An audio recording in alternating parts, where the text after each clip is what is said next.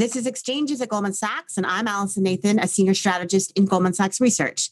Today, we're going to talk about the record wave of M&A activity that's showing no signs of stopping, even in the face of surging inflation and rising economic uncertainty. To do that, I'm joined here heading into the end of year 2021 by Mark Sorrell and Stephan Feldgoise, the co-heads of the global mergers and acquisitions business in Goldman Sachs' investment banking division. Mark, Stephan, welcome back to the program. Thanks a lot, Allison. Thanks for having us. By almost any measure, M&A activity absolutely shattered records in 2021. Mark, can you start with a year in review? How did deal activity play out? So thanks for the question, Allison. As you said, you know, it's been a remarkable year. And I think that the theme I would emphasize is really how broad and consistent activity has been. So when you look at every region, every industry, every size of transaction, every type of transaction. It's really been a consistent surge in activity through the year. I think the other thing that's been unusual about this year is how consistent it's been throughout the year. Often we have an environment where there'll be one quarter of a pause when there's a macro blip or something, a geopolitical blip or something else happens. You know, we really have had a year of real consistency and real momentum. And we see that continuing. So for me, the takeaway here is real breadth and consistency of activity through the year. Well, we have had some blips. We've had now we're living through Omicron and the related growth concerns with that. Inflation is now a key concern. You know, so the environment does feel a bit different than the last time we spoke to you all in July about the M&A outlook. What are you hearing in boardrooms about the impact of all of this on M&A going forward? Stephan, maybe you can start. You know, it's interesting. So I was in a board meeting yesterday where this exact topic came up, and boards are concerned. Boards are asking the questions as they should around what is going to happen with a potential resurgence in COVID? What is going to happen with these inflation rates? I guess I would highlight a few things. There are certainly things that are highlighting that some of these risks and issues are not just cyclical and short term. You know, you think about labor rates labor rates and inflation are here to stay for quite a period of time. The demand is driving it. But boards are really looking through these issues as we have looked through COVID in its prior waves, as we have looked through global instability to say, what is my long term strategic vision? And are there things that I want to do or have wanted to do that I should do now because the window exists and I can get them done and position me in a consolidating world to be the winner? And that's what boards are really saying is what do I need to do to be the winner in 5, 10, 20, 50 years? And it's not about earnings accretion day one. It's not about my leverage day one. Do I need to issue equity? Should I not do it because inflation is ramping and my factories are running at 100%? It's what do I need to do to win? And that's really how boards are thinking, which drives through a lot of these issues, which are not small, but really in the macro concept, people are thinking 50 years out. Maybe to add one point to what Stephan said, I think that notwithstanding the issues you highlighted, it's remarkable how clients have remained focused on moving forward and initiating strategic activity. And I think one really good recent example is, you know, we have had a period of heightened equity market volatility, but a few weeks ago, right? And clients want to move forward, action things, move through. Of course, volatility is something that clients focus on, and it's a tricky issue for execution but there is a real desire to move forward. And I think that's one of the takeaways. Clients are focused on the risks, but do want to move forward. So, with all that in mind, let's dig into the composition of deal activity. Mergers, both large and small, fueled volumes in 2021. What were the catalysts driving deal volumes? Did they differ by company size? And do you expect those same factors to continue to drive volumes in 2022? There are clearly some common themes that we can identify that I think cut across big and small, right? I think in the corporate boardroom, there are a few things that are in many, many transactions. One is technology, whether that is offensive or defensive. Another is ESG, positioning portfolio for ESG themes, whether that is investing in certain areas or reducing exposure to certain areas. Another is focus. I think one of the interesting things we've seen is just renewed focus on capital allocation in the boardroom. As a client, you have to deal with lots of issues, and how you allocate your capital has become, I think, an even stronger boardroom topic. What's the implication of that? There's much more scrutiny of core versus non core. And I think that's actually got more strong as a theme as the year goes on. And I personally think it will become even stronger. And so I think between technology and growth is the point that Stephan talked about, and ESG and focus. These are all themes I think that are driving corporate boards to make decisions, as we've been talking about, and move forward. So that's one comment. I think in terms of size of activity, we have seen larger activity, both in the corporate side and the private capital side in the private equity industry. So, more evidence of, and I think it's quite possible we see a greater number of larger transactions. And I would drill into that one level down cross border transactions as well, which, as we talked about in July, that's the one area where we had seen less activity, which has also started picking up. But I think those themes are actually very common across all clients. Stephan, Mark just touched on the role that private equity is playing right now. Can you talk to us a little bit about what's driving that since it's been such a hallmark of the activity we've been seeing recently?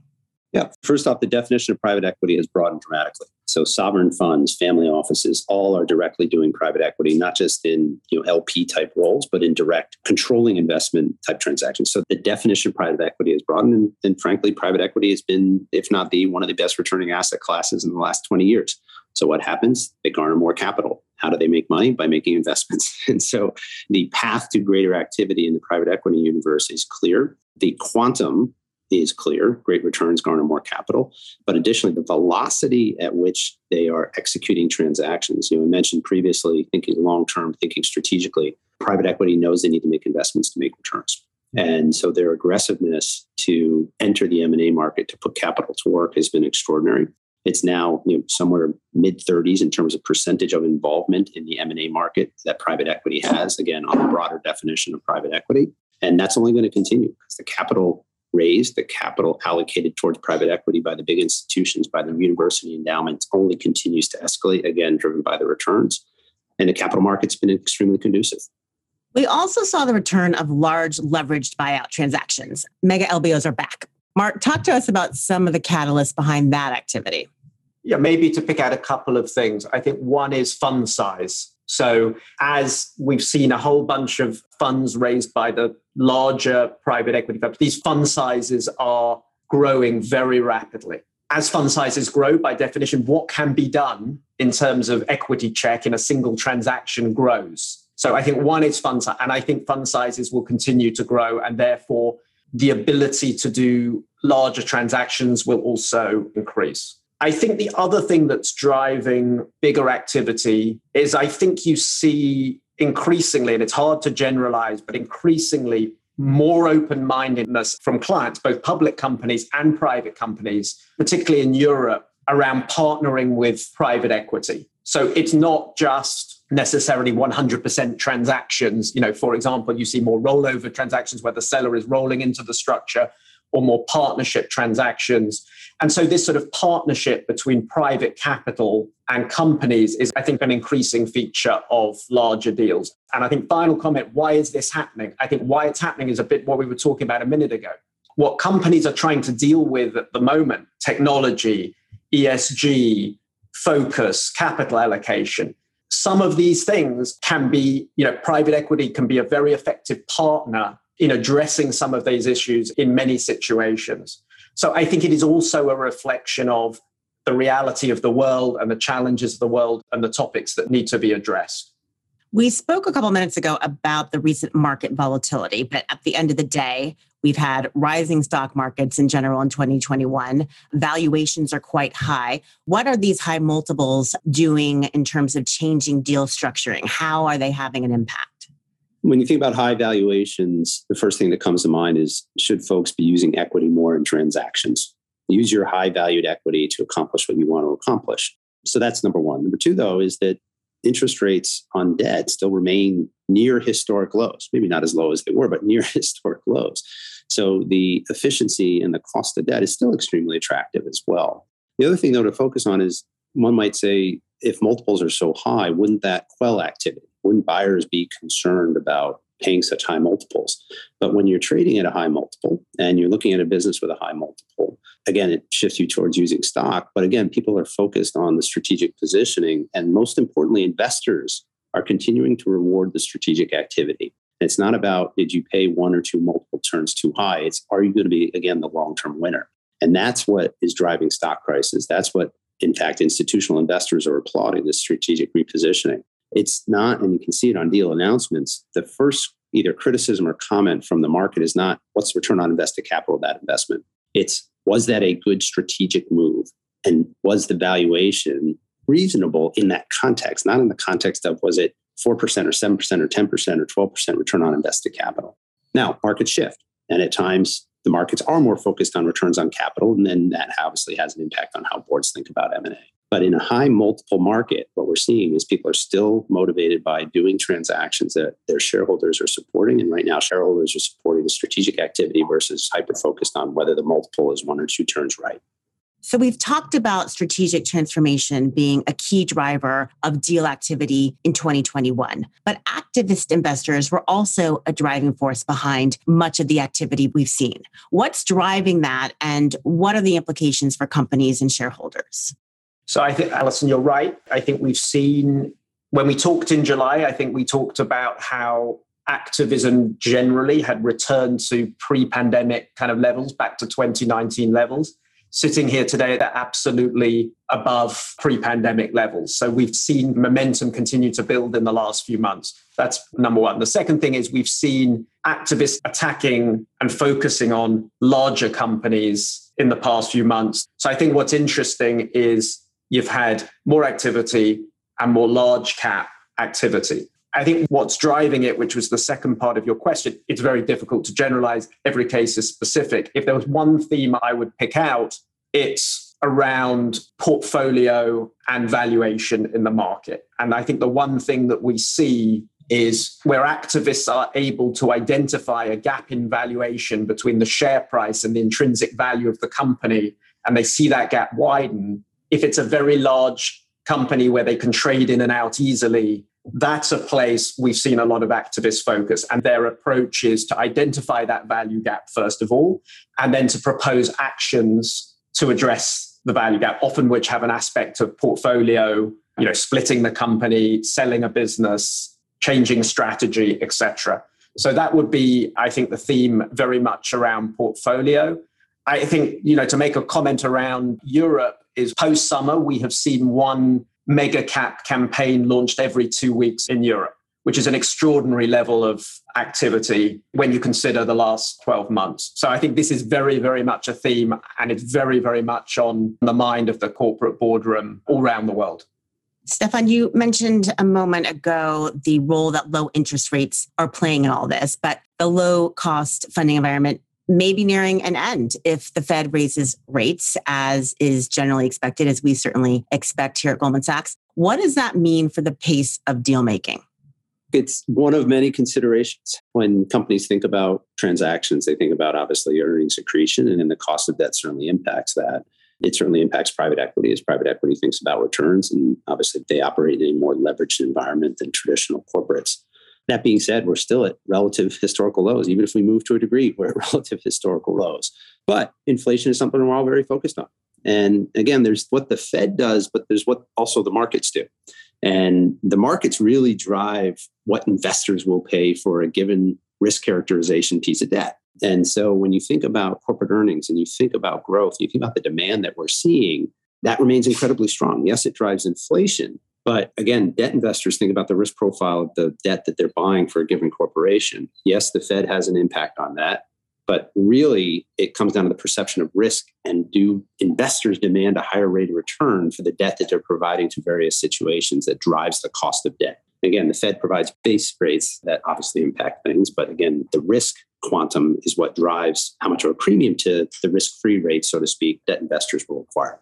So, will it have an impact? Certainly. But I think we're still at such relative historic lows, even with some degree of a move, that I don't see it quelling deal activity. Maybe that might affect certain situations. But again, it's one of many things that I think boards and certainly private equity will look through. Mark, you mentioned the pace of cross-border M&A slowing a bit. Can you give us a little bit more detail around that? We've obviously seen travel limitations and shifting regulatory and legislative landscapes globally. So how have we seen that pace change and what do you expect to see in 2022? So I think you're right, Allison. We had really seen this was the one part of activity that I think was subdued for a long period of time for obvious reasons. Post summer, we really saw a surge in cross border activity. And, you know, the post summer was one of the most active periods in history for cross border M&A.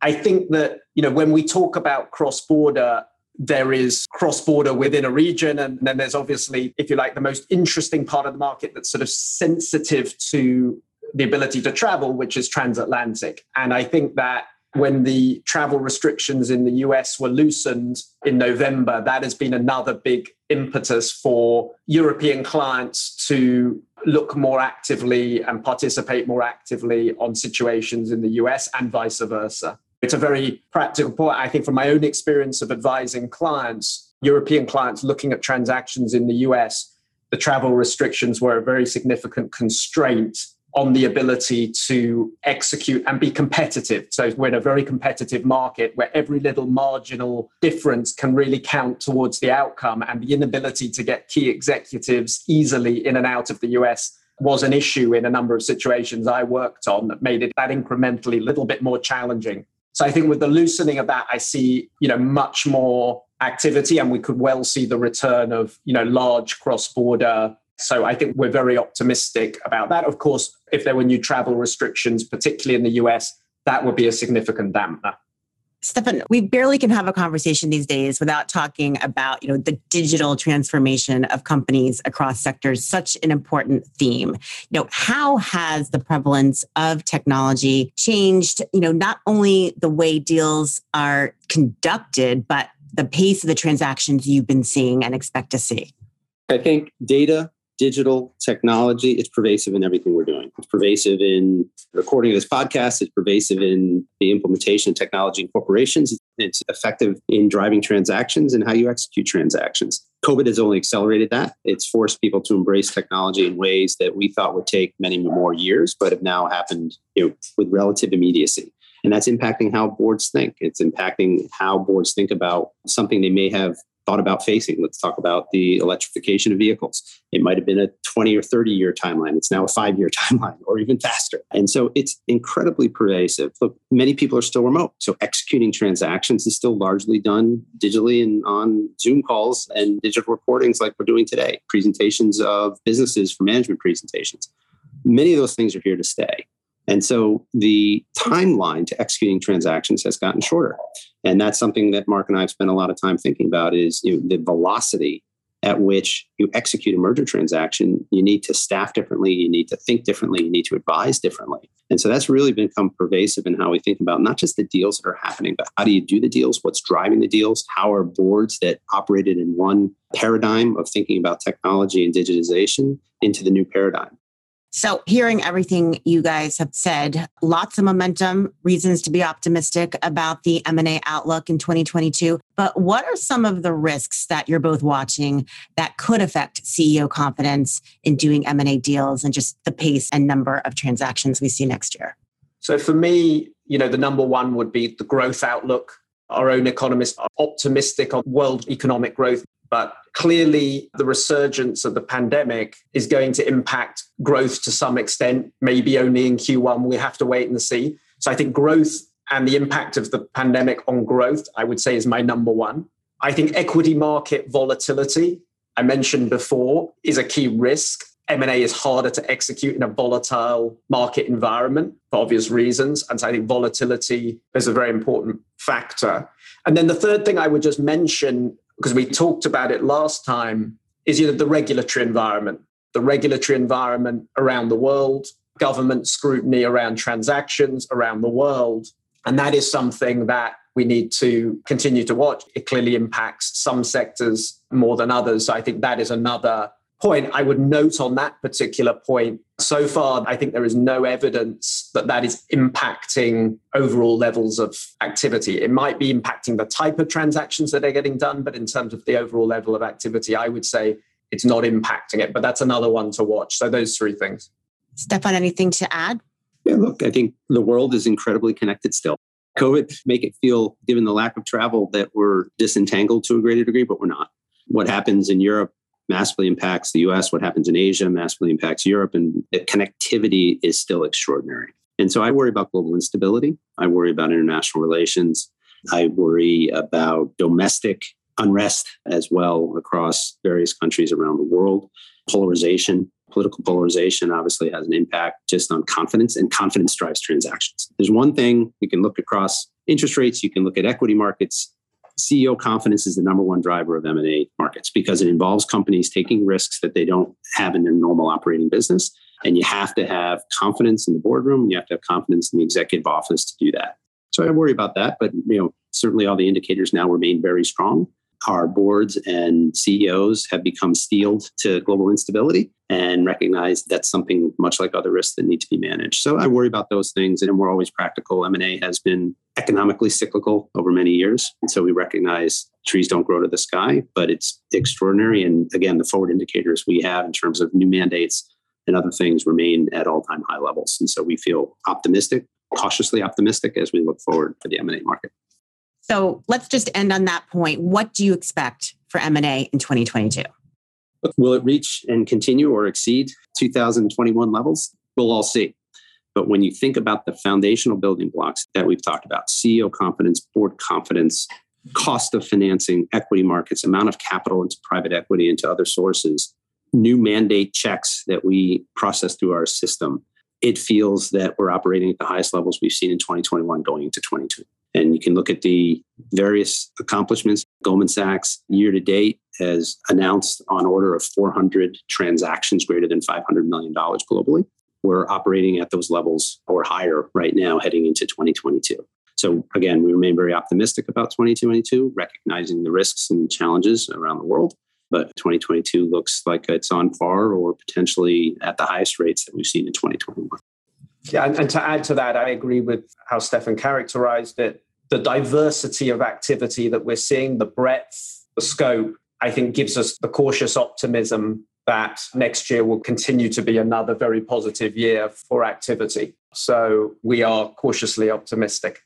Well, we are certainly looking forward to seeing how the M&A market unfolds in 2022. Mark, Stephan, thank you so much for joining us again. Thank you, Allison. Much appreciated. Thanks, Allison. Appreciate it. That concludes this episode of Exchanges at Goldman Sachs. Thanks for listening. And if you enjoyed this show, we hope you subscribe on Apple Podcasts and leave a rating and comment. This podcast was recorded on Friday, December 17th, 2021.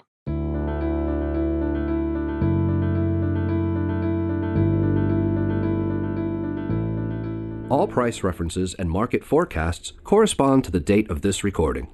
This podcast should not be copied, distributed, published, or reproduced in whole or in part. The information contained in this podcast does not constitute research or a recommendation from any Goldman Sachs entity to the listener. Neither Goldman Sachs nor any of its affiliates makes any representation or warranty as to the accuracy or completeness of the statements or any information contained in this podcast, and any liability therefore, including in respect of direct, indirect, or consequential loss or damage, is expressly disclaimed. The views expressed in this podcast are not necessarily those of Goldman Sachs, and Goldman Sachs is not providing any financial, economic, legal, accounting, or tax advice or recommendations in this podcast. In addition, the receipt of this podcast by any listener is not to be taken as constituting the giving of investment advice by Goldman Sachs to that listener, nor to constitute such person a client of any Goldman Sachs entity.